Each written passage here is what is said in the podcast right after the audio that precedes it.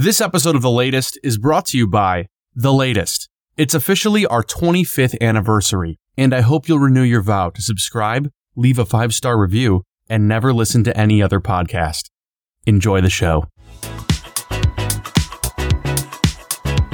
It's Sunday, March 1. I'm Greg Ott. This is the latest. The shape of the race for the Democratic nomination is changing rapidly. It's unclear how Buttigieg's departure will impact the candidates still in the running. And getting those delegates means that candidates have to meet a key threshold to make it to the convention. News Those voices are discussing Super Tuesday, the all important Democratic primary event that tries to improve upon the worst day of the week by incorporating an overwhelming amount of politics and math. Ahead of March 3rd, in which a third of all party delegates will be awarded to candidates, the Democratic field has begun to narrow like a suit at the NBA draft. Over the weekend, candidates that had no clear path to the nomination, such as Pete Buttigieg, stepped aside to leave room for other candidates who have no clear path to the nomination, such as Tulsi Gabbard. Others, like Tom Steyer, are heading off to the exits to file a $252 million tax write off for thousands of commercials and exactly one tie. What's left now appears to be a two man race for the Democrats. Come November, either Bernie Sanders or Joe Biden will be taking on Bill Weld. Or should Weld somehow lose the Republican nomination, businessman Donald Trump. A smaller Democratic field has been long overdue, and I'm sure Amy Klobuchar is already looking forward to her return flight to Minnesota, where she'll get the chance to eat another salad with a comb, this time using her dandruff as shaved pecorino. Now, broadly speaking, progressives are getting behind Bernie, and moderates are getting behind Biden, forming two very different TSA lines headed by two very different septuagenarians who don't know if they're supposed to take off their shoes and their belt. But the choice between Bernie and Biden leaves Democratic voters in a precarious position, like the intern tasked with dropping off the French Oscar for Best Director to Roman Polanski's estate. Once a nominee is chosen, many worry the party won't come together in the fall. Some Biden supporters can't stand Bernie. Some Bernie supporters can't stand Biden.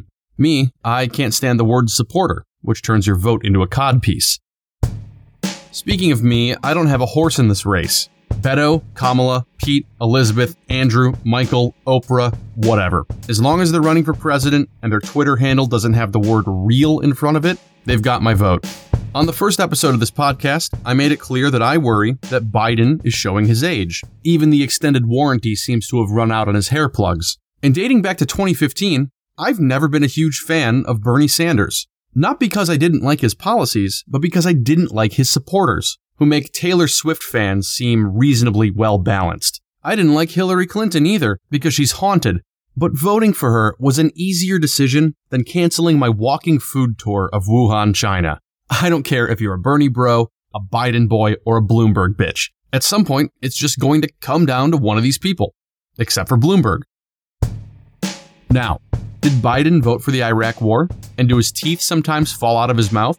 Absolutely. Did Bernie vote alongside the NRA? And is his heart stuffed with more mesh than an electronic music festival? Absolutely.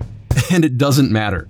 Because neither of these men are racists who ramble about toilets and fake weather predictions.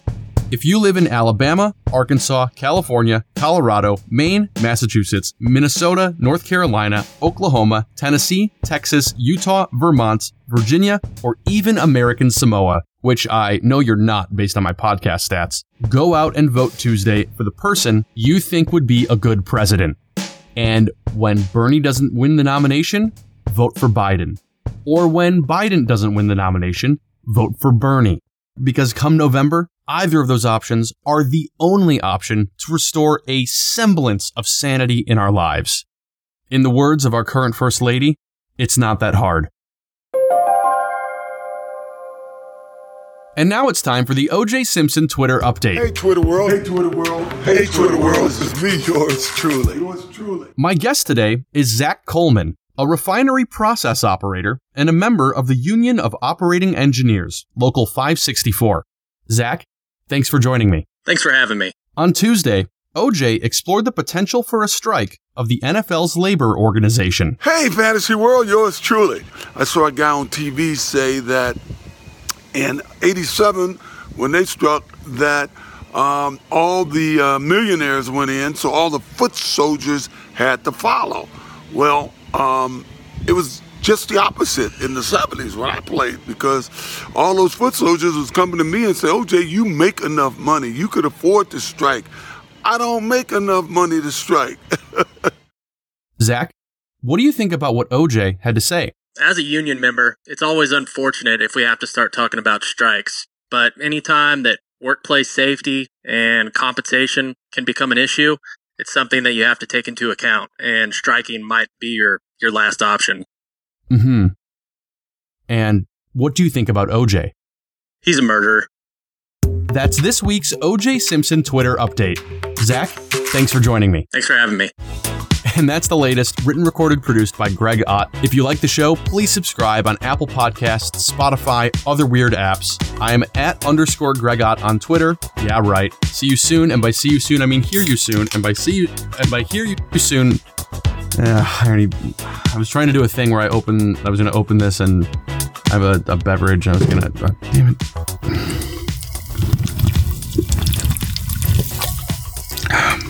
This is the worst part of the show.